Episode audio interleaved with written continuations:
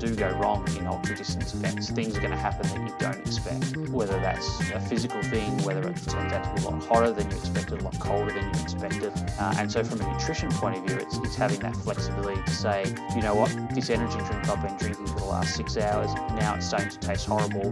What can I switch to? And have a plan of what I'm going to be able to switch to.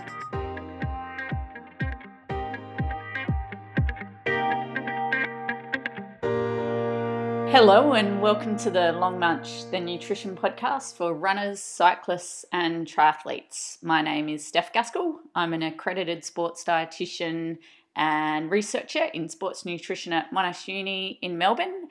And I'm joined by my colleague and fellow sports dietitian, lecturer, researcher, Alan McCubbin. How are you, Alan? Yeah, good. Thanks, Steph. It's uh, it's been a good week actually. Last week, um, managed to get down to Glen Eira Sports and Aquatic Centre here in Melbourne, where we uh, have uh, the triathlon group that I work with um, through Triathlon Australia they do their swimming down there. It was great to catch up with them. It's been a few weeks since I was catching up with them, and obviously exciting times with uh, Olympic selections coming up in the next few weeks. So, uh, eagerly waiting to find out results of that. But um, yeah, no, great to catch up with that group, and it was a glorious day, standing out on pool deck.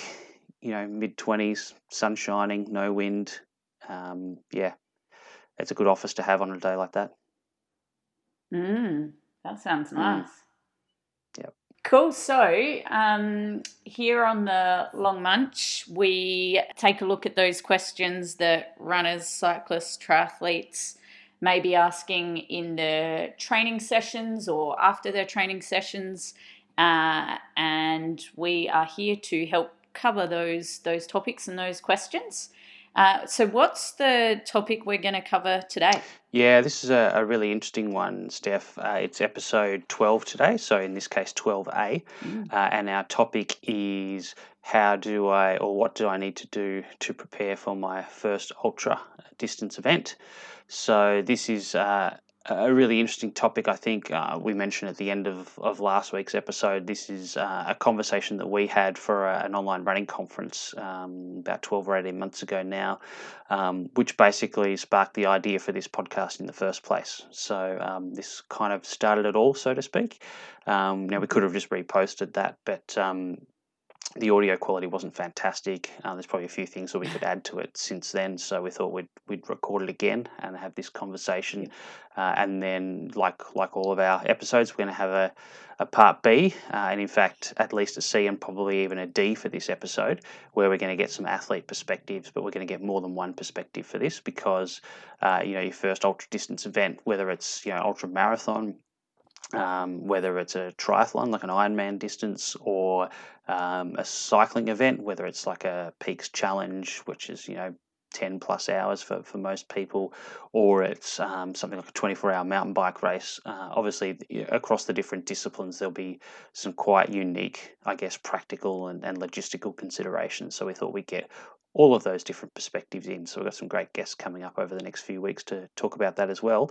Um, but today, uh, it's the the expert one, part A, um, and we decided we'd do this by ourselves, um, as we did uh, way back for the online running conference uh, at the start of last year. So, um, yeah, bringing it back to really where it all started, I guess, for us and, and recording these conversations, which is great. Usually, um, what we like to do is get something off our chest in in um, in these sessions as well. So uh, I know you and you and I get um, get this quite a lot, and I'm sure a lot of sports dietitians do, um, and actually just overall practitioners. You know um, uh, that.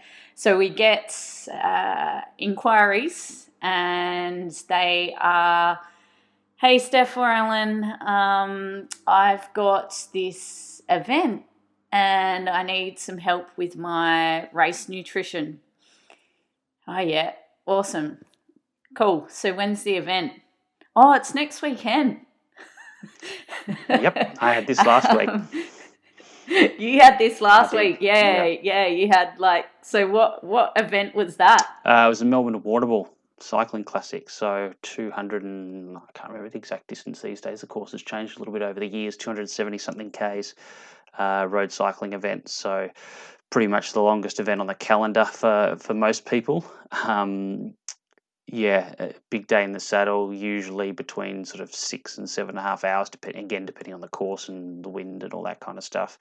Um, so big day in the saddle, particularly for for guys who are not used to doing that those kind of Ks and, then those that many hours on the bike in, in one hit. Um, and yeah, someone who I'd worked with, you know, years ago on more so training nutrition. Um, just sort of contacted me out of the blue and going, "Oh, I've got the got the race coming up this weekend. Can you help me?" Um, like, well, I can get you in for an appointment like two days before the event.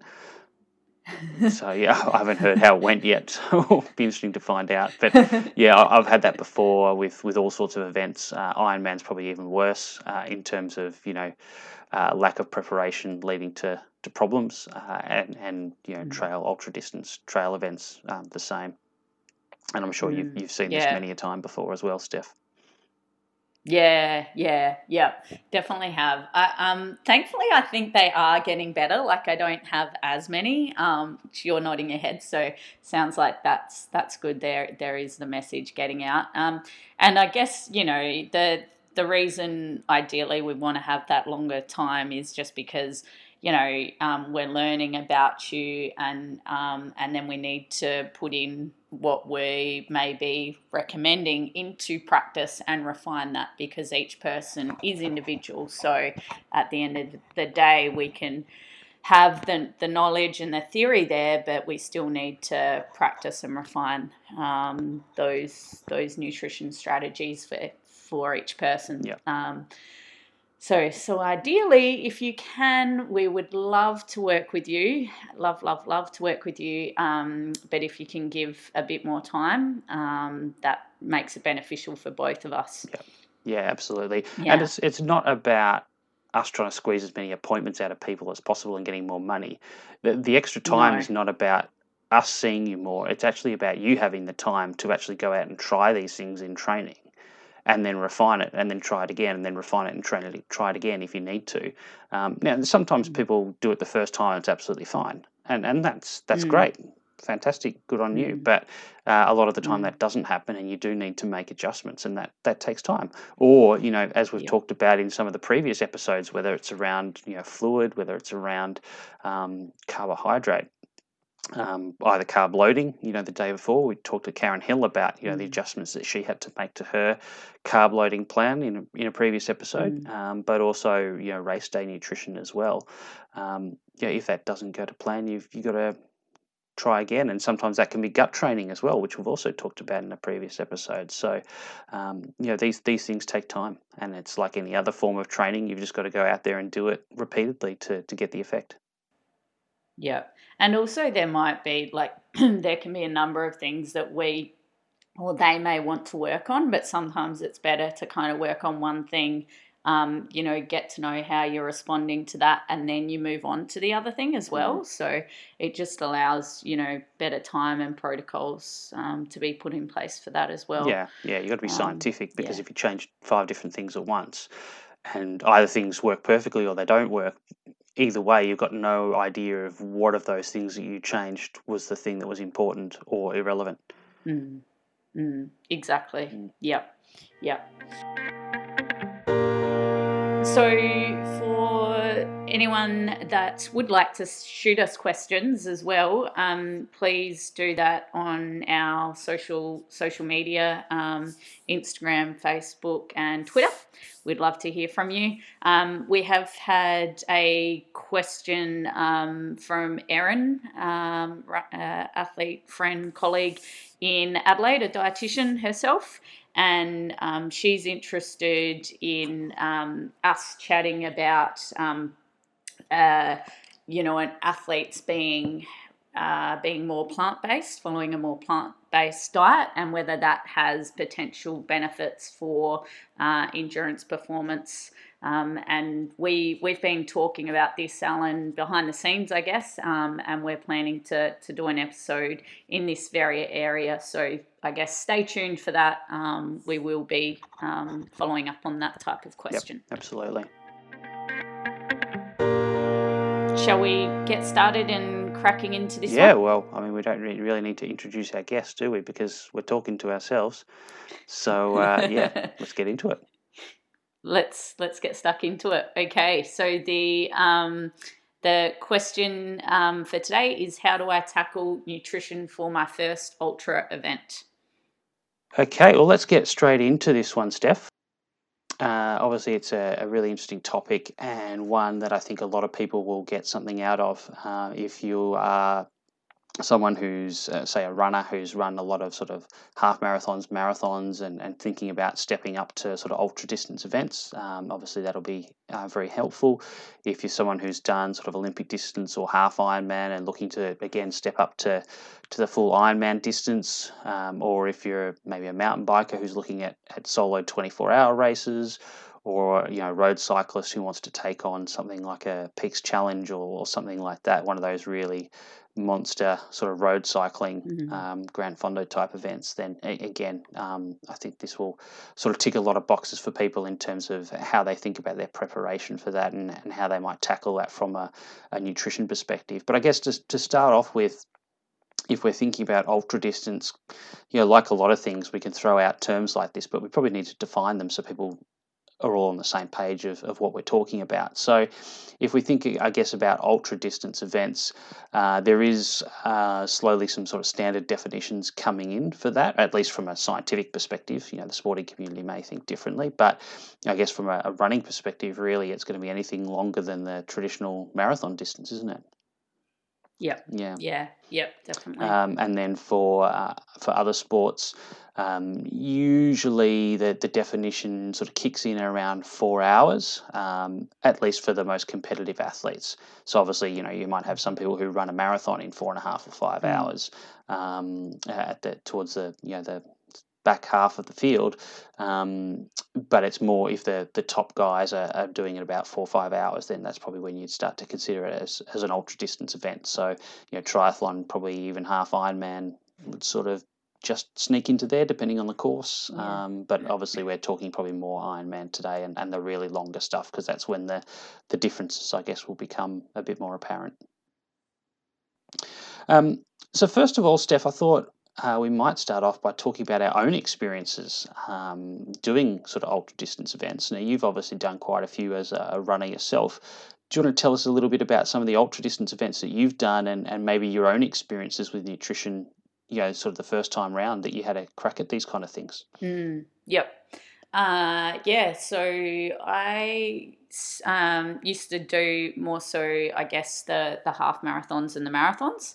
Um, and then, yeah, stepped it up to going into the, did more of that gradual step up as well. So went into 50K um, events uh, and then, and then 100K um, uh, events and um, sort of went between 50s and 100s. And then I've done a multi stage event, which was a six day um, stage race in Boulder, Colorado. Um, so in terms of, I guess, my experience, then it was it was adapting nutrition for what I'd typically do in a marathon, um, then going into into the the longer distances. So I needed to consider um, that my intensity would be different um, and that I'd have um, a longer period of time out there. Um, you know, so compared to um, being out there for a few hours or so, then I'd be out there for, you know, four to 13 hours. Um, and so, you know, I need to needed to consider things like um, flavor fatigue, um, and considering my intensity was going to be not as high as in a marathon, then that would mean that I'd be able to tolerate um, a lot more, you know, in terms of I don't need to suck down gels and and just um, sports drink. Um, I'd be able to actually take on board more solid type of, of options. Uh, so I guess my experience, I was lucky. I think I was um, uh, sort of getting into into more into sports nutrition at that time, learning, um, and I got some support by um, the sports dietitians at the AIS. So was lucky enough to have Louise Burke and um, some other students there at the time give me some support in my nutrition and.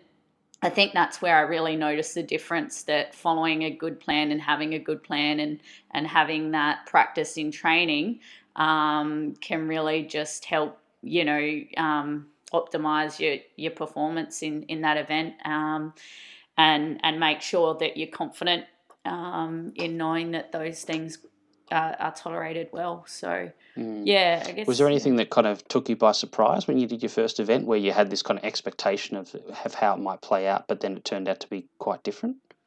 Um, I think probably the one that would stand out for me would be um, the the multi-stage event.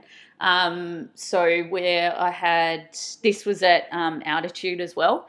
Um, I had practiced, um, you know, done all the practice in the world for for that event in terms of the the race nutrition and um, recovery nutrition. But then when I got there, yeah, I just um, I really did, I think, suffer from that um, the flavour fatigue a lot more than I thought, and um, um, I was sucking down, you know, these really um, carbohydrate dense gels that were quite sweet and, and viscous, and I was fine in training with them. Um, but yeah, just after I guess several days uh, doing you know, running um, and at altitude, I just I couldn't suck them down anymore.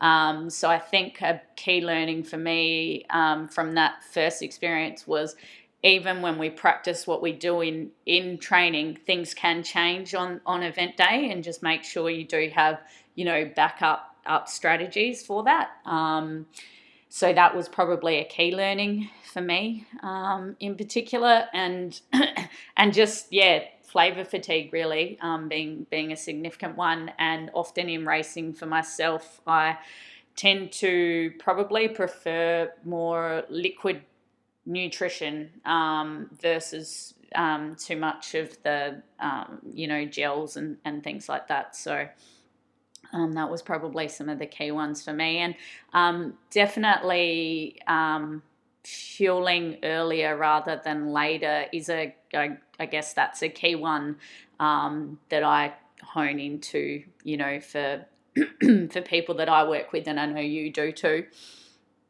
Mm. Um, but that's that's probably one for me as well that I first learned about. Yeah. Mm. What about you?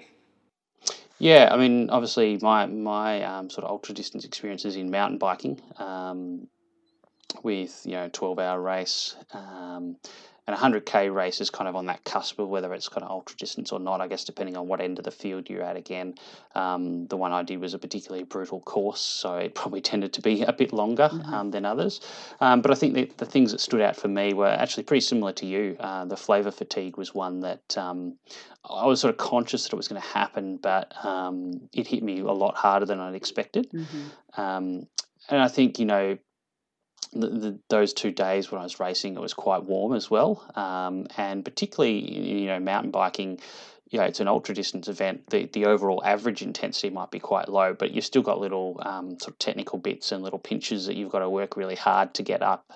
Um, and so you know you you are getting the heart rate quite up and, and the breathing rate quite up. And I think uh, the one thing that, that I remember, because this was you know, a decade ago now, um, was just the stickiness of the sports drink around my mouth as it dried up mm. in the both the heat but also just the rapid breathing kind of dries out your mouth a lot as well mm. uh, and that's a thing that i never forget was that sort of disgusting sticky sensation mm. uh, and i think that really contributed to the flavor fatigue as much as the actual sweetness of what i was having um, I guess again it was ten years ago, so I've I've learned a lot since, um, both in sort of hindsight, looking back on those experiences, but also you know you learn from every every athlete, that you work with, Exactly. um, and so certainly I would definitely tackle those. Uh, in terms of my choices on race day, quite differently to what I do now Mm. but also the carbohydrate loading, and we talked a bit about that in the, the those episodes, um, particularly the the practical one um, with with Karen Hill, where we talked about um, you know some of those ways to to maximize the carbs for minimum volume of food, and that was something that you know ten years ago I was I was doing to an extent, but I'd probably do that a lot more now. Um, and, and certainly I did have that you know concrete in your stomach feeling, and really struggled to get to sleep the night before the race um, because while I tried to compact the carbs in, I probably didn't do that enough um, as as I would now in Mhm. hindsight. Mhm. Um, so they're probably the big biggest things that kind of stood out for me. I didn't get any you know GI issues or anything like that. Um, you know, my main issue was probably cramping rather than, than GI issues. But Mhm. yeah, um, they're, they're probably the biggest things I learned was sort of the flavour fatigue and the volume with the, the carb Carb loading load. personally. Yeah, yeah. Mm. All right. Well, let's talk about training nutrition now, because obviously, you know, we we want to tackle our, our first ultra, but um, there, there's obviously the race day stuff that we need to think about. But we obviously need to think about what you're doing from now until race day as well. Uh, and now we've already talked a little bit about this uh, in the opening with the the rant there, but how far in advance, Steph, would you think? Um, we obviously said you know you don't want to rock up to a sports dietitian the week before and say I need a plan. Mm. But how far ahead do you really think that people need to start thinking about nutrition for their first sort of ultra distance event? Mm. Yep. I would say at least three months is ideal. Mm, Yep. Yep. Um, yeah. Um, and I, I think it's, yeah, it will again um, depend on each individual um, and where the where their background is and what they're starting from and, and what their goals are in terms of what ultras they're doing and what they've got in the pipeline. Um, but I think having a good three months minimum um, is ideal for us to be able to, um, yeah, practice and refine what we're doing in terms of the training, nutrition, and to be able to see some um, benefits and and adaptations from what we're doing. yeah, yeah, for sure. So it gives us that opportunity to, yeah, as we said earlier, practice the carb loading side of things and make sure that's working as you expect, because you don't want to pull a new plan out for that, you know, the day before a major race that you spend a whole lot of time and money preparing for. Mm. Um, but also, yeah, obviously race day stuff and even the morning of the race, like what you have in the hours before as well. So all of that stuff's going to be really important. Um, you need that time to work out in your longer training sessions. Am I going to get gut issues that I need to sort of diagnose and resolve? Am I going to have um, major issues with you know working out how much to drink? Um, Mm. yeah, all of these things kind of factor into it. So yeah, and then obviously you know you need to as, as your training is going to step up in terms of distance and and time. Um, that starts to become an issue in terms of how I'm fueling the training week to week, you know, day to day, week to week in the lead up to the event as well. So the earlier you get onto to that and start planning for it and preparing for it, you know, the the better chance you've got. Exactly. Yeah, and just like um, you know how we always say, um, training is is periodized. Nutrition really should be periodized as well. So there's obviously different phases and blocks that you know your coach or yourself are going to put into your training. Um, so nutrition kind of should be changing with that. So um, Yeah. yeah, um, yeah, Yeah, and, and I really encourage people to go back and listen to episode 2A, um, which was all around, you know, what should I eat and drink before my long training session. Mm. And talking about how you, you know, you adjust the amount of carbohydrate that you're eating based on the type of training. Um, with, with Dr. Sam Impey, who works with, um, or they're now Team Bike Exchange, um, pro cycling team, but he did a lot of that research around sort of adjusting carbohydrate before exercise and what that does uh, in terms of how your body responds to exercise. But we also talked there about the risk of um, you know chronically underfueling your training and, and how that can go pear shaped as well. And and we had a really good discussion with uh, Emma Jeffcoat, pro triathlete, Mm. in episode 2b i guess around that and, and how she was able to kind of um, make those adjustments and, and see the, the benefit of fueling adequately for training um, which is going to be really important Yep. Mm. Um, and I guess there's, uh, you know, if you want information about um, nutrition, whether it's for training or race day, you know, people are going to start to look at this, you know, hopefully several months out. But there is so much information out there. We've talked a bit about this with, um, you know, Dr. Tim Crowe around, you know, why is nutrition so confusing? Um, but I guess, you know, where do you start with all of that? Mm, yep, yep. Uh, well, I guess we might be biased, Alan, and I would say come and see um, it's you know see a sports dietitian if you can would be my recommendation. A qualified sports dietitian, ideally who has a special interest in the area that you know the um, sport that you're working in, um, that you're training in.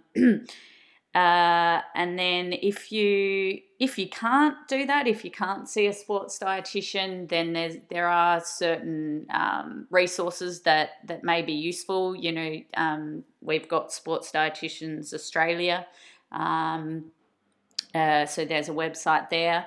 Um, you can also go there and you know you can see if you're in a particular location, you can see where a sports dietitian is in that location. Um, the the same with if you're overseas, there's, um, you know, the relevant sports dietitians associations there. Um, uh, and then also you can listen, of course, to our podcast, which we're hoping to help educate people.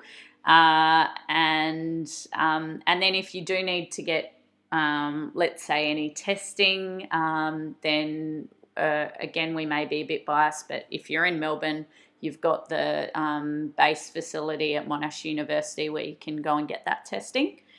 Uh, what about? And, and, I think yeah.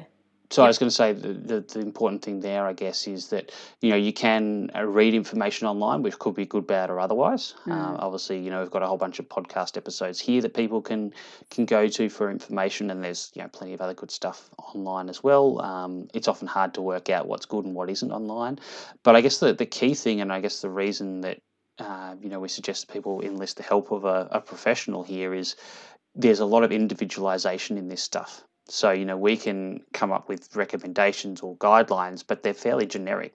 Um, and, you know, how well they're going to fit people's individual circumstance is going to vary enormously. So, um, yeah, that that's where I guess enlisting professional help where you can, um, where it's available and affordable for you, um, is is going to be invaluable because it's they're synthesizing all that information like what we talk about in the podcast, but then they're looking at your personal situation as well, matching those two things together, and then coming up with an individualized solution for you um, and then working with you to refine that over time as you're able to sort of practice that in, in training and, and see what works and what doesn't. So, um, yeah, I guess that's that's where that personalized uh, advice sort of adds that extra layer of, of value, I suppose, or, or effectiveness. Mm. Um, and, and you know sometimes prevents a lot of the, the trial and error um, or you know minimizes it anyway. Spot on. Mm. Yeah. Um, just in terms of like everyday nutrition for for people that are sort of training for an ultra marathon, if we think about um, you know someone might be a you know typically running you know marathons, half marathons, or doing you know Olympic distance or half Ironman, something like that. Are there any sort of key differences, do you think, Steph, in terms of just their everyday eating and how that might change as they sort of step up training for for longer distances? Mm, yeah. Um, I think largely, um, you know, the foundations of, of good nutrition are um, are key in in all of those distances and areas. But I guess some of the main things that can be ch- changed and manipulated would be, um, you know, training load um, potentially is in, increasing, um, and so then looking at um, your macronutrients and which ones need manipulating there. So, you know, usually the key one that we would manipulate, um, depending on people's diet, would be carbohydrate. Um, and, um, you know, particularly if you've got a a, a Sunday long run, which is you know four four plus hours, compared to if we're doing um, you know more like half marathons and marathons, where the training run might be you know ninety minutes to to a, to two hours or so. Um, then you know obviously that's a, a big difference in um, training duration and load. Um, so it would be that. Also, just sometimes depending again on people's training, but often you can have double. Um, double long sessions. Um, so, you know, it might be typically um, uh, for amateur athletes um, where Saturdays and Sundays will be the double hard sessions. Um, so it's really looking at being really proactive in making sure you're able to recover from that Saturday session, so then you can, um, you know, enter into the Sunday session um, well fueled and ready for that particular session. Um, so I think mainly I would be saying, um, as a generalization, manipulating the the carbohydrate. Generally, the other you know main nutrients can be similar, but again, that is going to depend on the individual and what type of diet they're following. As we know, there are some people that may be following more towards a higher fat, um, you know, lower carb type of diet. So then for them, you know, different nutrients will change there. Mm. Um, But I guess either way, you, you're going to end up eating more energy, more calories exactly. um, on a day to day intake. basis. Yeah. Yeah. Yeah. And, and so obviously, if you're eating more, whether it's carbs specifically or, or you know calories more broadly, uh, which obviously carbohydrate makes up a fair chunk of for most people, Mm. um, you're going to be eating more food overall. So that's going to be potentially a little bit of an adjustment just in terms of hunger and, and fullness. Mhm. Um, but I guess the other nutrient that we need to potentially be mindful there is when you're eating more is fiber. Mm, yes. Yep. Yep. Um, being aware that your load's increasing. Yeah. Yes. Yeah. So you might eat, you know, quite an adequate fiber intake day to day as it is, Yes. but then you step up the volume of food you're eating, and all of a sudden the, the amount of fiber you're eating is huge. Yes. Uh, and so that's just something to be aware of is that, you know, if you have too much fiber, hmm um, one, that might cause some problems in terms of toileting Mhm. um, and, and, you know, gut function and that kind of thing. Mm, But also, it does start to impact on the, the absorption of nutrients as well uh, when you have too much fiber in your diet. I mean, that said, if you're eating more of everything, then probably you're getting more of your irons and and calciums and all those kind of things anyway. So yeah. potentially, maybe not quite as much of an issue. Yeah. Um, but it, and, just the volume of food, like Yeah. being comfortable to eat that amount of food, you know, Mm. obviously that takes time for your gut to adjust to that. Yeah. Uh, and for some people, they really struggle with that. So I Mm. guess in that scenario, um, you know, a little bit like what we talked about with the the carb loading episode, maybe not quite to the same extent, but um, you know, some of it might be saying I don't have to have brown rice and Mm, wholemeal pasta and multigrain bread and all these sorts of you Mhm. know things because they're quote unquote healthy. mm, Um, that's because when you're eating a smaller volume of food, like a sedentary person, you need those sort of foods to get enough fiber. Yep. Whereas when you're eating a much bigger volume of food because you're doing this huge amount of training, all of a sudden you're going to get that amount of fiber just eating, you know, kind of normal white pastas and, you know, basmati rice or whatever it is, um, normal, um, you know, wholemeal or even white bread in some cases. So, um, people go, oh my God, it's unhealthy. It's Mm. like, well, no, you're getting the same amount of fiber as you would, you're just spreading it out over a greater quantity of food. Exactly. Like if you think, um, you know, the average recommended intake of fiber being 25 to 30 grams, let's say in a day, when I was like doing some of the studies and looking at the fiber intake for um, for each participant that we were um, feeding, um, the the fiber intake was um, 50 50 grams, Mm. you know, so double the amount, and that's with nice, easy, digestible carbohydrates in there. Um, so that's just um, showing exactly um, that, yeah, just by simply increasing um, energy intake, carbohydrate intake, um, your fiber needs are are um, are easily covered. Yeah, absolutely. And I mean, vegetarian, vegan athletes even more so Oh. because they're often having a lot of you know chickpeas and lentils and things to meet their protein needs. Yep. Um, but because of that, they're eating even more fiber on top of that. So you know, it's not unusual for a vegan ultra athlete to be getting you know 60, 70 grams a day of fiber. Um, and yeah, most of us are just not used to that. Our Mm. gut's not prepared for that. Yeah. Yep.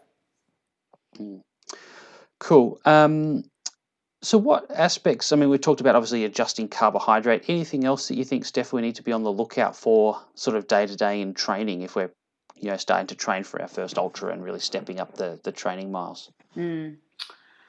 Um, I would say um, like uh, fluid, I guess, is one as well. You know, if you're out there for a long period of time, and like um, often um, you and I both see this, um, and I do it myself. Um, just in terms of logistics, we don't often take much fluid with us. Uh, and so, what we need to then consider is then how well are we hydrating then throughout the rest of the day to make sure then we can enter into the next session, you know, you hydrated. Um, so, so I think fluid is is one of them um, to be mindful of, uh, and then um, just um, also just in terms of. Uh, sometimes like when we've just mentioned there where you can do some sessions where we um, fuel perhaps a bit lower at times we also need to be aware that then if we are doing that um, then we need it for some people they then may need to catch up for the rest of the day.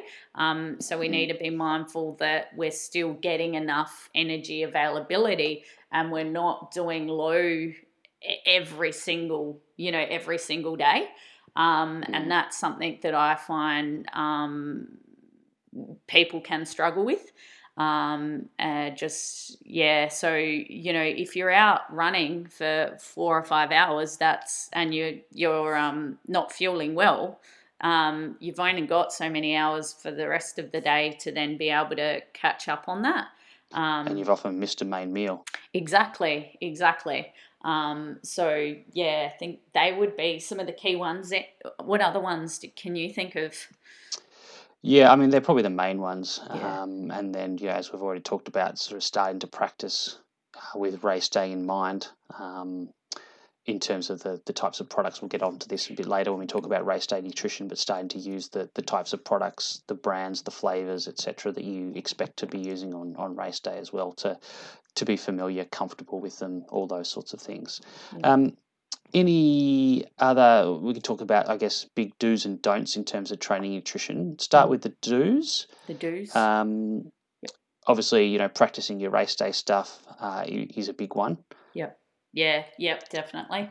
Um, do's would be think about uh, think about what your training week is, um, and then and then when you're thinking about that, think about yeah, what are the goals um, behind those sessions, um, and then um, ideally then plan your nutrition for that. So nutrition nutrition should be changing um, based on what your training is ideally um, and just being mindful that um, on an easy day you perhaps don't need as much than compared to a long um, a long training day. Um, so Yep. yeah, that's that's a big do.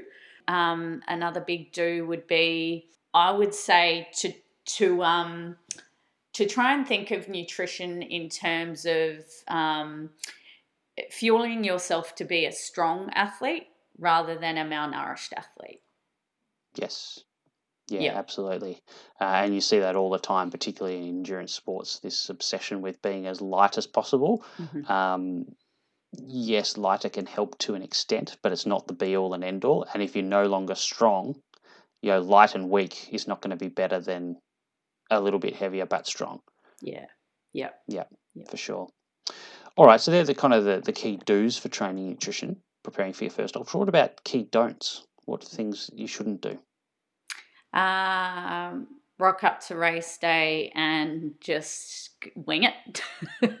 um, ideally, plan. again, as we know, some people can get away with that, but um, I would say a large majority don't get away with that, and then they're probably the people we tend to see planning for the Mhm. next one.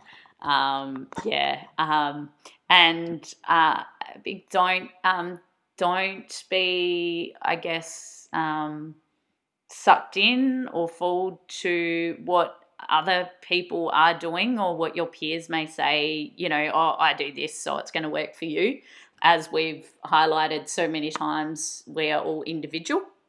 Um, what works for someone doesn't necessarily work for you, um, and um, and be mindful, as we've covered in Tim's um, session as well, um, that um, like uh, companies or products promising and making claims that um, are really big statements.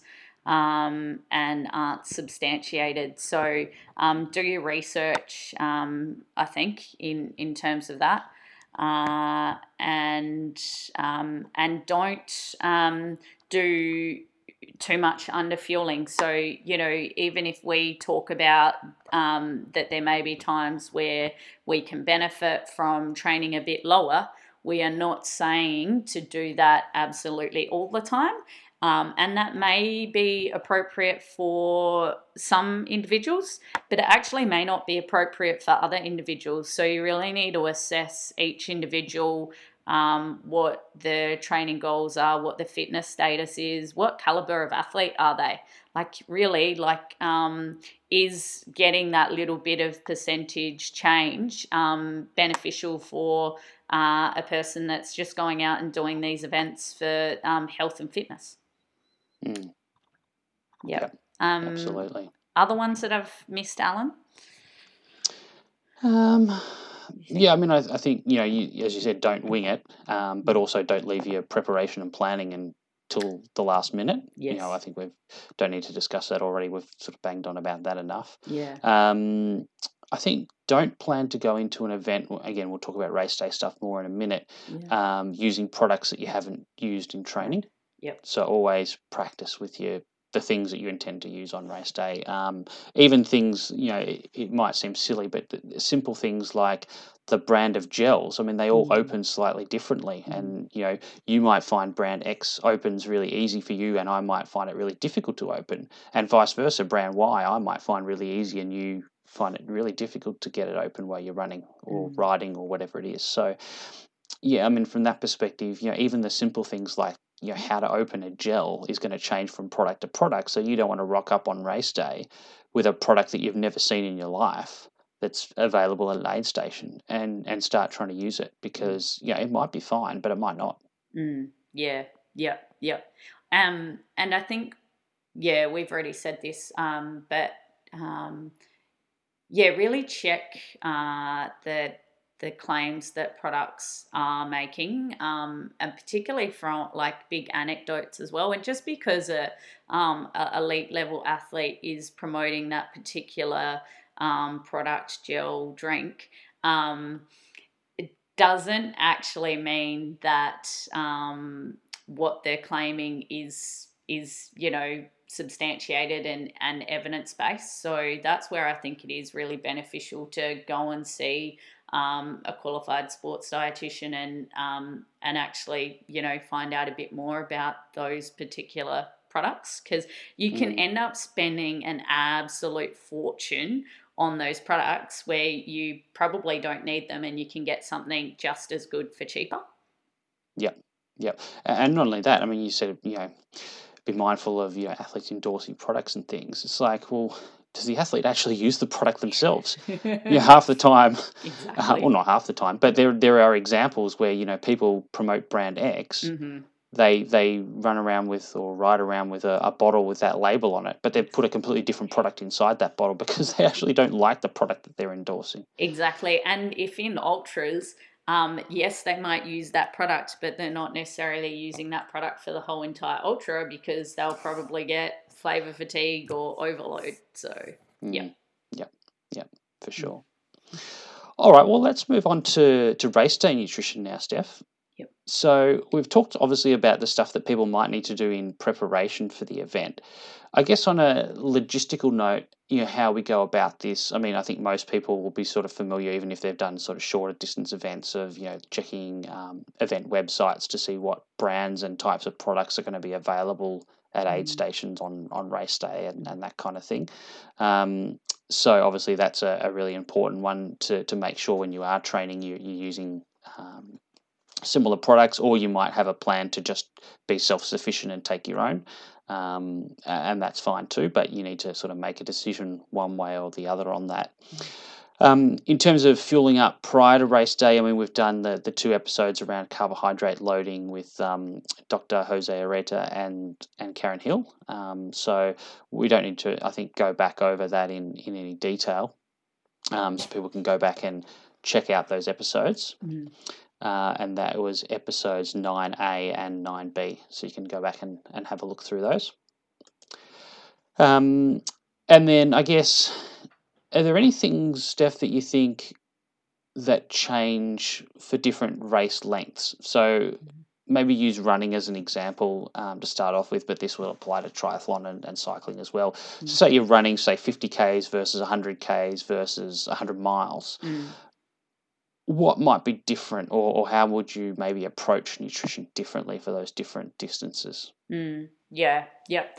Um, I mean, with your 50k races, it's still relatively short, depending on the caliber of, of athlete that you're working with. Um, so you and the intensity may be harder.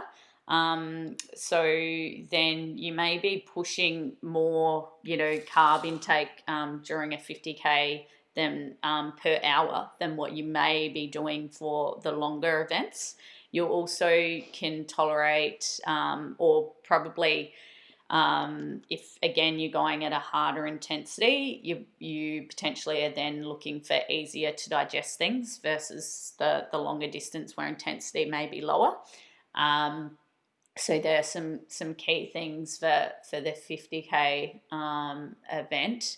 Um, and then in terms of even your lead up, lead up diet, um, you may find that um, you know kind of a, a 24 to 36 hour is quite nice and sufficient for you going into a, a 50k event.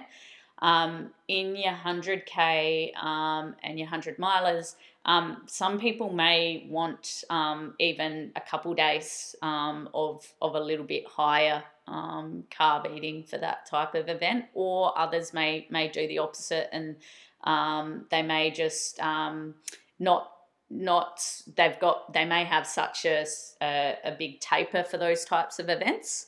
Um, we're just making sure in the lead up week the the you know the the eating well and their carb intake is good.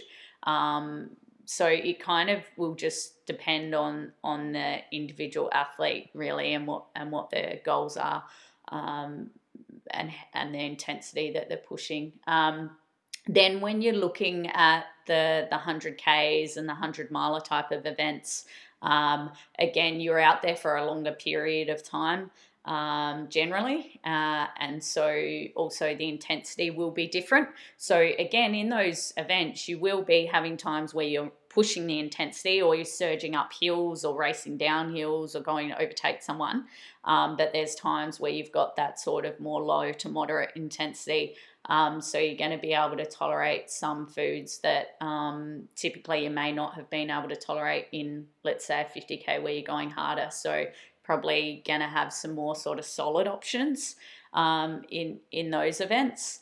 Um, flavor fatigue will become much more of an issue in those events. And when we say flavor fatigue, we're not just talking about um, you know sweet, sweetness, sour, savory, also texture as well. Um. Also, saliva production. I've noticed a lot actually that that can be so much of an individual thing as well. Like I've got um, some some um, athletes that are um, uh, really don't produce much saliva at all, so they really struggle with. Um, uh, yeah, putting down certain solid foods just because it's hard to mm. chew and, and get down, whereas other people are, are perfectly fine. Um, yeah. Yeah. So, uh, so there, there are some some key ones, and then just um, the gut issues. Obviously, um, could be you know much more significant um, in the 100k and the 100 miler events than the 50k because as we know we tend to find that um, significant issues can tend to creep in from kind of like that sort of four hours upwards uh, so um, again, then strategies for that um, may change in those types of types of events. Also, you're out there for much longer period of time and duration. So environmental conditions will change a lot more. Um, so you know, you know, if you're in a hundred k event, um, and particularly in certain events, you might be um, racing in the mountains. Those conditions can change really rapidly. You might start the event and it might be quite warm and hot, and then in the the evening it may be like freezing cold. Um, so nutrition and choices will change um, to go with that as well. Um, and also fluid needs, as we know in those events, because your um, environment intensity will be changing. Um, fluid needs will be going up and down as well. Um, again, compared to say your 50k event where duration is shorter, environment may be a little bit more consistent um, can, compared to those. Um, other ones, Alan, that I'm um, missing? Yeah, a couple. Um, probably one thing I'd say, like if you're used to doing like a marathon or a shorter distance event, and you step up to the longer stuff, um, I guess the way you might use aid stations or checkpoints might be a bit different. So, in the shorter events, you're generally going to run straight through, grab stuff on the run, and keep going. Um, and even at elite level, like for Ironman and things like that, that's that's what would happen. Um, I guess uh, if you're not at that elite level, then maybe you're going to take a bit more opportunity to slow down and stop. Uh, and then in the really ultra distance events, like your ultra marathons, your hundred milers, and things like that, you know, even the elite guys will actually physically stop running for a period of time. Um, you know, take a minute or two um, to load up on whatever they need to take with them because it might be much longer between aid stations. So you have to be a little bit more self sufficient and stock up. Um, but it also gives you that opportunity, as you said, to have more solid food um, because you're actually physically stopping um, or, or at least slowing down depending on the event um, and the intensity is is lower, so you're not puffing and panting quite as as hard. Um, so all of those things give you more opportunity to get in more solid foods, uh, and that kind of leads to my next point, which is obviously you know if you're out there for 8, 10, 12, 15 hours, you know you, you're missing potentially two main meals of the day. Um, so, and, and, you might not eat the first one because you can't stomach a, a, full meal before you go racing. So, you know, in, in a shorter event, you're generally never going to be hungry. But in these events, you could actually get physically hungry in some of these events. Mm. Uh, and so you want something a bit more substantial um, to go into your stomach during those events. And, and again, this is very individual. Some people um, will have no problems at all um, and they don't just don't feel hungry ever during an event, uh, even an ultra distance event of 15 or 20 hours, mm. whereas other people will will actually feel like having almost a meal mm. or, or a small meal of some sort along the way at some stage. So, again, depends on the sport, depends on the um, the conditions, depends on the individual, um, how much of, of, a factor those things are. Uh, and then I guess the final thing, and this is you know I guess, more highly variable in the ultra distance events compared to the, the shorter events. Um, we talked about this in the context of fluid, but it's true with food as well, is this concept of access and opportunity. So your access to food will vary depending on how far apart the aid stations are, what you can physically carry with you or not. Um, what's available at those aid stations? Is it a crewed event where you actually have like your own family or friends that can come along with you to those checkpoints and meet you there and bring things from an esky or uh, a thermos? If it's if you need hot stuff it's it's nighttime and it's cold, um, versus events where you have to be far more self sufficient or uh, crews not allowed to access, so you're just reliant on the volunteers and what's available at those aid stations. So uh, there is, a, I guess, a lot more sort of preparation and planning around sort of how you collect your food and fluids along the mm-hmm. way, uh, and it's going to vary a lot more from one event to the next, and so that does require a, a, lot more sort of scoping of that and then you know practice of that in training as much as you can. Yeah, as we we spoke to Ben Desborough the other week when when he did an Ironman, and, and the reality is you can never fully simulate a full distance ultra event until you do a full distance ultra event. Mm. So you're never going to completely be able to sort of do rehearsal for that, other than going out and racing it itself. Um, but I guess using your longer training sessions wisely in the lead up to a race to try and you know suss out this stuff as best you can, I guess. And then you know the more events you do, the more experience you've got to draw on um, for that as well. Uh, and, and, as you said, you know, not getting suckered into to drawing on the experience of other people because it may be a completely different experience to what you're going to have. You know, some of that advice may be useful. There might be some practical things around, you know, how to wrap solid food so it's easy to open, for example. Uh, you know, using foil rather than um, cling wrap is, is a classic example. You know, there's nothing worse than picking apart the cling wrap when you're trying to access whatever it is inside, mm. um, whereas the foil you can just tear open. So there, there are practical things like that you can learn from other athletes. But, you know, the this worked for me uh, or, or this was terrible mm. uh, is not necessarily going to be the case from uh, across the board for everyone. There are things you can learn. Um, but you know at the end of the day you've got to kind of figure it out for yourself mm, yeah and the other thing as well is with the um, uh, ultras like the 100ks and the 100 milers um, the it's becoming quite common um, for those events can start at any time of day. Like you know it could start at midnight um, 3 a.m um, yeah or be at the early hours of the morning. So um, then you just need to consider yeah what's what's the time of day your events are starting because that obviously is going to impact on your not only your leading diet but then also um, your um, race day nutrition um, as well. Mm, yep. yeah. Uh, and that's a good point and maybe a good thing to discuss next is the, the, the overnight aspect, and not you know obviously not every ultra distance event. You know Ironman, um, most people will finish that during daylight hours mm. uh, unless you're right at the back of the field. Mm. Um, but you know a lot of ultra marathon stuff, obviously things like 24 hour mountain biking is going to happen overnight as well as during the day. Any other things uh, apart from what we've already talked about that you would add to that in terms of what you might do differently when the sun goes down compared to when the sun's up? Mm, yeah. Um, well, I guess that was part of you know the research that we looked into uh, two years ago now um, uh, because of COVID. Um, so um, we yeah we we wanted to tackle that topic in terms of you know our needs different um, when we're exercising night versus day.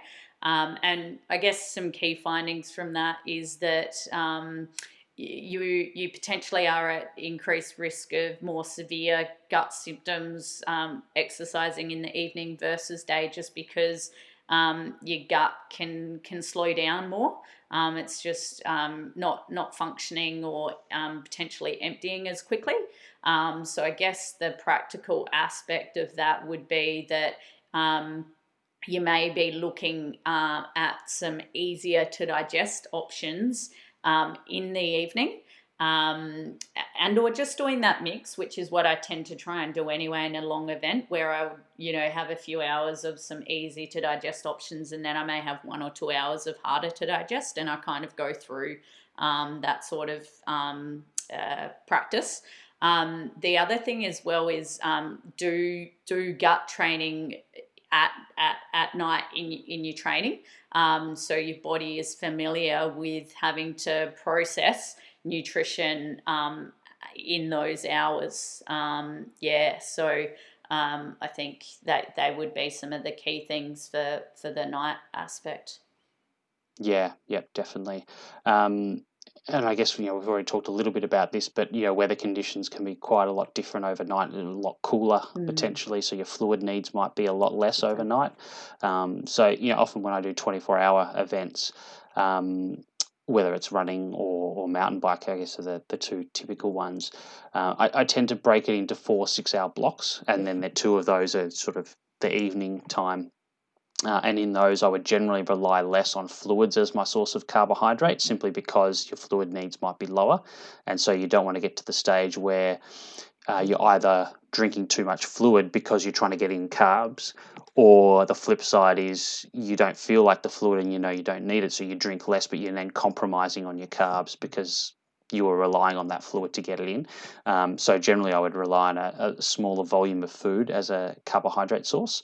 Uh, but at the same time, as you said, you might not want as much in terms of solid foods. So the flip side to that is then having more um, sort of gels and and you know, compact, um, pretty easy sources of carbohydrate, but are not big volumes in terms of fluid as well. Mm. Um, so it can be a, a, little bit tricky to kind of juggle that um, to some degree. Mm. Uh, I guess the other thing I, I might consider overnight is um, just sort of mental fatigue as well. And mm. so some people might, you know, turn to caffeine a bit more overnight compared to during the day. Um, did you want to add anything around sort of that side of things, Steph, in terms of caffeine and Mm. um, overnight versus during the day? Yeah, um, I, yeah, with caffeine, I mean, again, yeah, just planning it um, in terms of um, how long you're going to be out there um, and where you, yeah, find that your mental fatigue spots are. Um, and so that, yeah, maybe because of that tiredness that's going to come in in the evening. Um, it, you know, usually I also say to athletes, okay, like, where's that huge mountain that you're going to have to climb that you're really dreading? And we kind of plan caffeine leading up to that. And so it just kind of knowing, okay, well, how long does caffeine take to kind of peak? And then how long will it kind of take to dial down?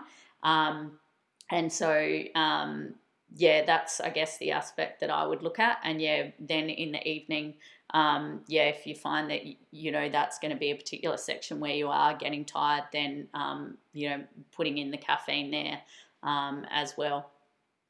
Yeah, and that's uh, a very individual, I guess, as a general rule of thumb, about an hour from when you take Mm. it uh, to when it sort of has its its maximum effect. But it, it does vary a lot from person to person. Some people it's much quicker than that. Some people it could be two or three hours, um, and that may also change with. Um, you know, if your gut starts slowing down in an ultra distance event, then it may take longer for that caffeine to get into the system. Although some of that is absorbed in the mouth and, and so on before it before it gets there. Mm. Um, caffeinated gums absorb much more quickly, but um, you know people aren't probably going to be popping gum during an ultra distance event. I wouldn't have thought. Mm. Maybe some people do, but uh, I certainly haven't come across that. Yeah.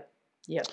Um, I guess one of the things that a lot of people talk about is um, sort of a, a rule of thumb or a formula for you know calories per hour that people should be consuming. Some people talk about carbohydrate in terms of grams per hour or grams per minute. Um, some people talk about calories per hour. How would you approach that? Is do you think there's there's something to that, or is that a bit of a myth or misconception? Mm, yeah. Um, I would tend to approach that depending on the tools that you have, um, really with the, the individual. I mean, obviously, if you be, have the luxury of having them in a lab where you can have a look at, you know, oxidation and those types of things and be really specific, then um, great. Um, I would look at it in terms of what's the limiting type of, of fuel that we're needing to top up on um, and um, and then also um, what's protective for me in in the long endurance events. What nutrient, macronutrient do I know that is protective to the gut? Um, so I more so focus on the on carbohydrate intake goals um, in, in terms of trying to get that in um, per hour. Uh, and then I do it in terms of then also knowing that in the ultra endurance events, um, small and frequent intake is beneficial. Um, Yep. So we know in ultra endurance events, usually something that's kind of nicely tolerated in terms of carbohydrate may be an average of 45 grams of carbohydrate an hour, just as a um, less risk for gut issues. Um, Yep. And so then it's kind of splitting that up in the hour every 15 or 20 minutes. Um, then we can then get, you know, definitely individualize that for each person and males versus females. Those goals can be different um, depending on intensity and caliber of the athlete. That can be different, but that's a general um, guideline. Um, and um, I would I'd look more at things like energy, protein, and fats when we're doing more like your um, your multi-stage type of racing um, and or the really long events. Um, uh, but but things like 100k and 100 milers, um, the the nutrient that I tend to to look at more so is is the the carbohydrate hourly rate. Yeah, yeah, and you certainly don't have to, you know, replace 100% of the calories that you're burning. You know, you don't look at your Garmin and, and do it that way because that's going to end in disaster in terms of just eating too much. Um, a- and, GI issues are, are pretty much certain if you try and do that. And, and, you know, for one day you can go into a calorie deficit. It's not going to be the end of the world. Um, so it's yeah, as you said, it's more about providing that carbohydrate one to to protect your gut and to um, to to fuel uh, however that's that's required, and that will vary from person to person uh, to, in terms of both the amount and the um, and you know how how important it is. I mean, I guess one of the things um, we are sort of talking about off air beforehand is the importance of um, frequency or consistency of carbohydrate intake. Uh, we know that from some of the gut research that um, our colleagues have been involved with at Monash is that you know, if you go for a prolonged period of time without carbohydrate coming in, that's when you increase the risk of um, gut issues mm-hmm. occurring because um, you, you fail to stimulate the gut for a period of time that the blood gets directed elsewhere, and that's when it can have problems. Um, and and that also goes for you know not waiting till two or three hours into the race thinking oh i'm well fueled up at this stage. I don't need to add carbohydrate until two or three hours into the race. Mm. um, no, you should start that from right at the start. Even though it doesn't feel like you need it it doesn't feel like you should. And you know having done events myself and, and you're probably the same steph like you half an hour into the event and like i don't need to eat mm. or drink. Like i feel fine. But you should do it anyway because it's it's just getting that little bit of carbohydrate in to keep the gut going because once you lose that blood flow, um, it's going to be hard to get it back once you go down that path. Exactly. And also, it takes time. You know, obviously, when we take something on board, as we know, it takes time for that to be delivered um, to the muscles. Yes, we get that brain effect and benefit. Um, but in terms of how long it will take for that, you know, carbohydrate to then get to your muscles and be able to use, be able to be used as fuel, um, could be anywhere from like um, again depends on the individual 60 to 90 minutes or so for, for some. Um, and then i was thinking about this um, today as well my run is um, you know then also the longer that we're out there and that we're going for when we are getting injury and the gut isn't um, digesting and absorbing as well potentially that then can happen take even longer. So yeah, better to, to start early and just keep feeding the gut so we're helping prevent or reduce the, the injury risk um, and promoting that blood flow um, and then just, um, yeah, absorbing it nice and early so it can be used for the muscles for, for fuel. Mm.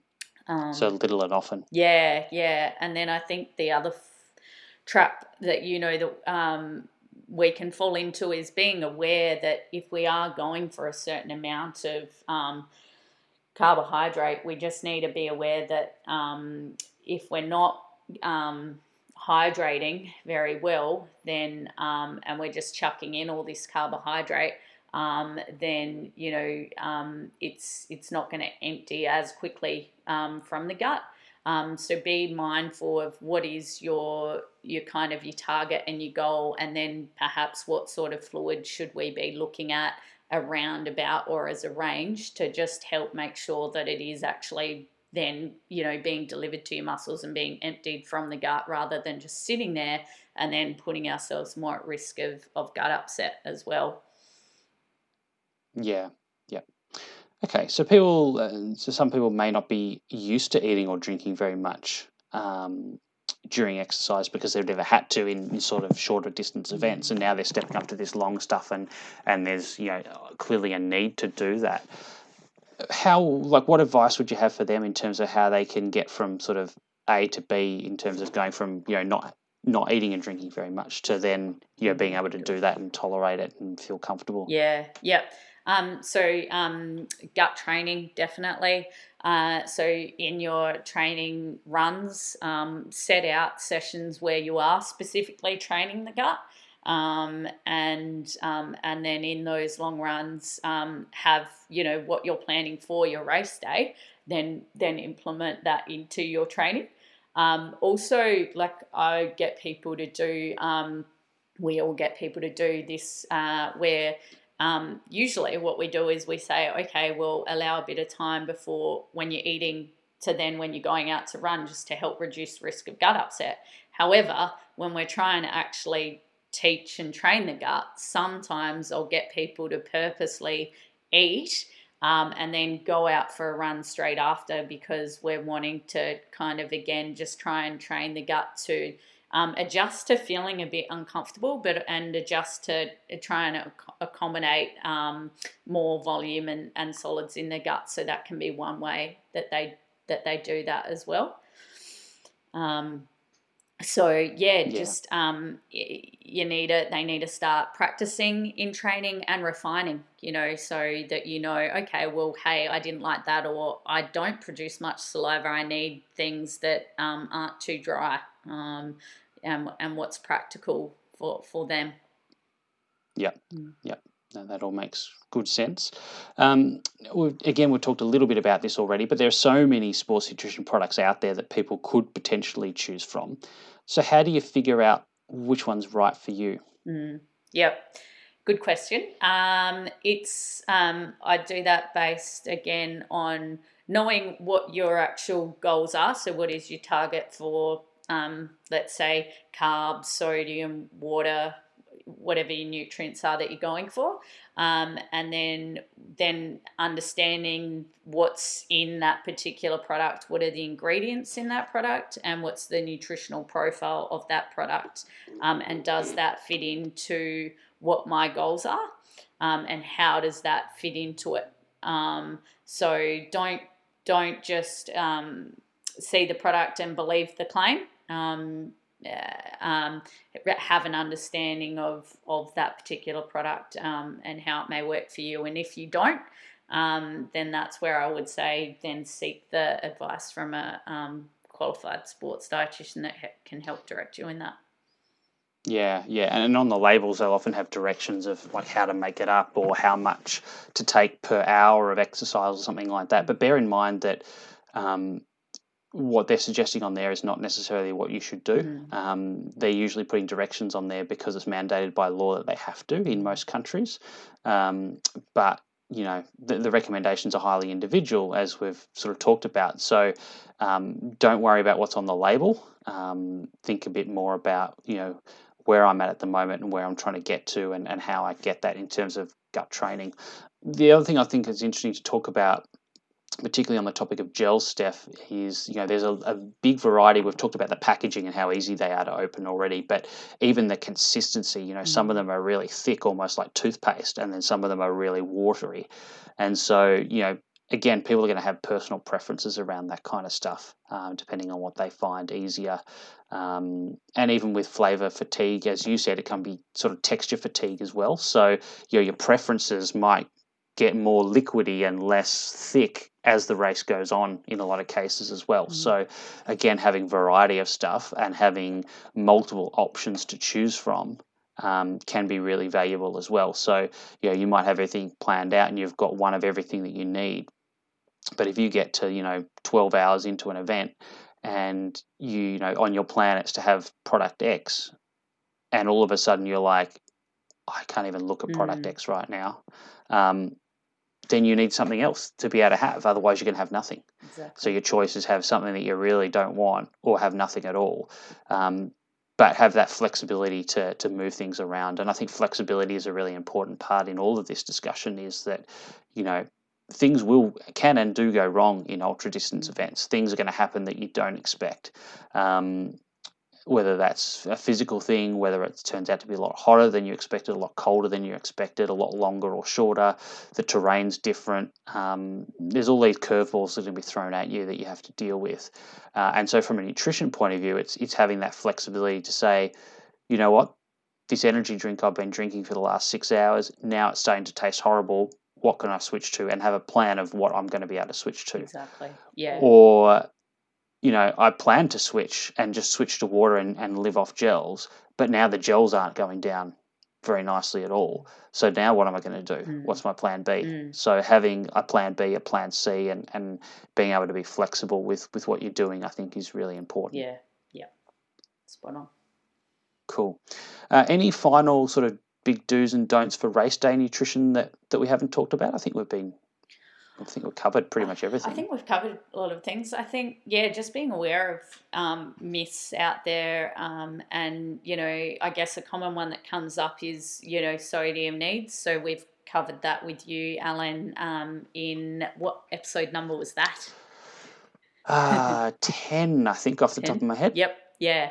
Um, so you know, if you if you're wondering about sodium, go back and listen to um, to that particular podcast, and that can help um, direct you. Um, uh, anything else that I can particularly think of.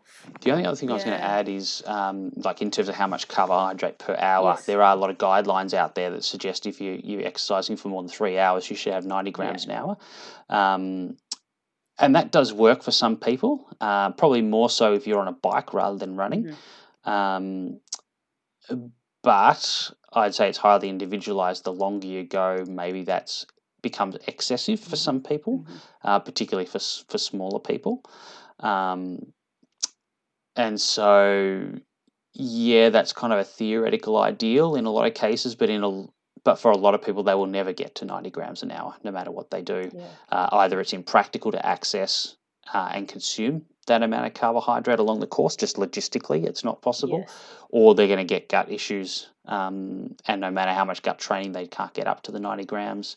Um, and, and as we said, in some cases, it's actually more than what you, you actually need. So, um, yeah, bear, bear in mind all those things. You know, we tend to, I think both you and I, Steph, would start with someone who's a, a complete beginner, like first time doing an ultra distance event, start at a much lower, probably even like 40 grams an hour and then maybe slowly build it up as they become used to it, uh, build up that tolerance. And as you said, if you've got access to a lab and you can measure uh, how much carbohydrate you're using per hour uh, at race pace, uh, you, you know, if it's 70 grams an hour, there's no point consuming 90 Mm. if you're only needing 70. But um, yeah, short of a lab, you're never going to know that. Mm. Yeah. Yeah. Exactly. And, but I think at the end of the day, you know, often tolerance and the logistical aspects become the limiting factor anyway. Yeah. They can. Yep.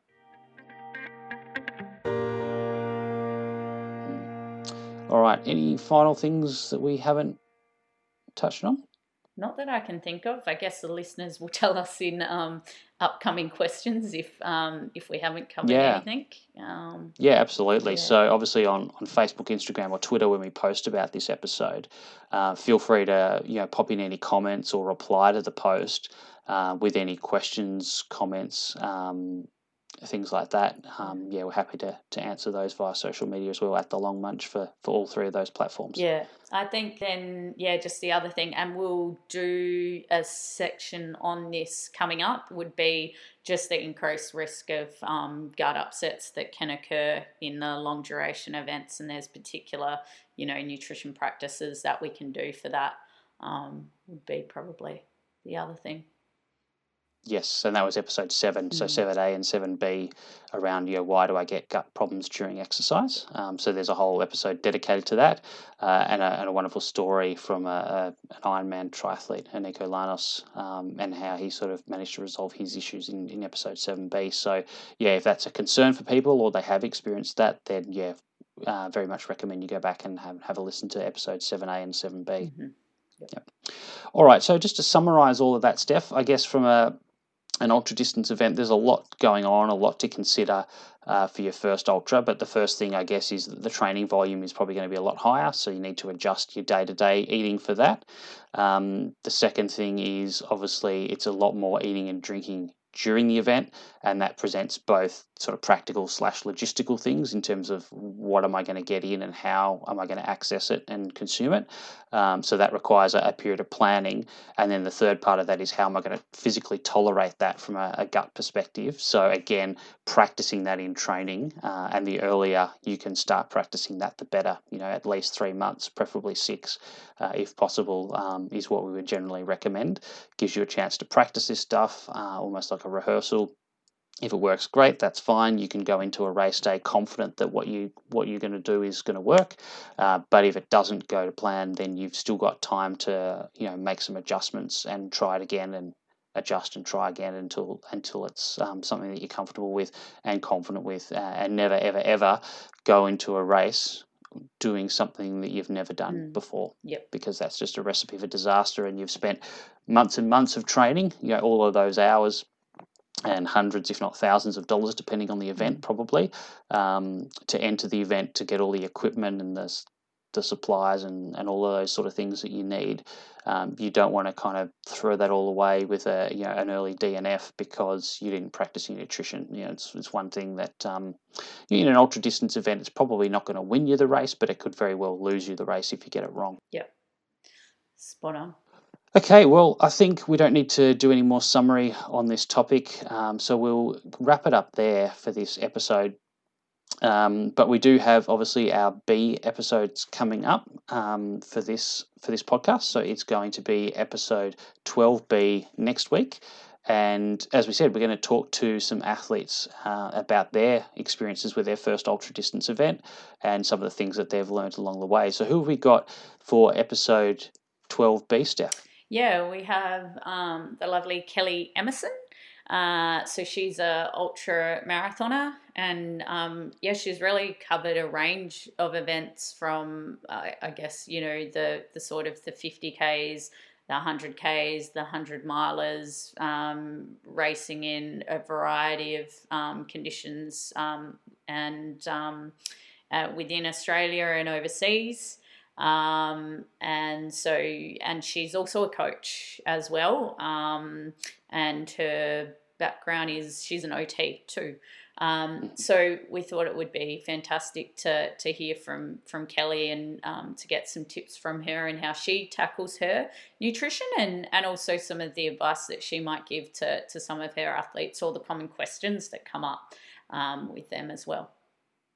Yeah, absolutely. And as we said, we're going to have more than one athlete perspective on this uh, topic. So we're going to have an Ironman athlete as well, uh, and also a 24-hour mountain biker. So we're going to get the perspective across you know different disciplines of sort of the ultra endurance sports, which is great. Mm, yeah, yeah, looking forward to that. Awesome. Yeah, um, so that's going to be our next few episodes. But as we always say, if you have any particular questions that you'd like answered on the podcast, you can hit us up at the Long Munch on Facebook, Instagram, or Twitter. Uh, or if you've got any you know general feedback, things you'd like to see more of, less of, uh, and so forth, you can also um, leave some comments and suggestions there as well. Um, so that pretty much wraps us up for today, Steph. Thanks everyone for listening, and we'll see everyone back here next week for episode 12B with Kelly Emerson. Awesome. Looking forward to it. See everyone.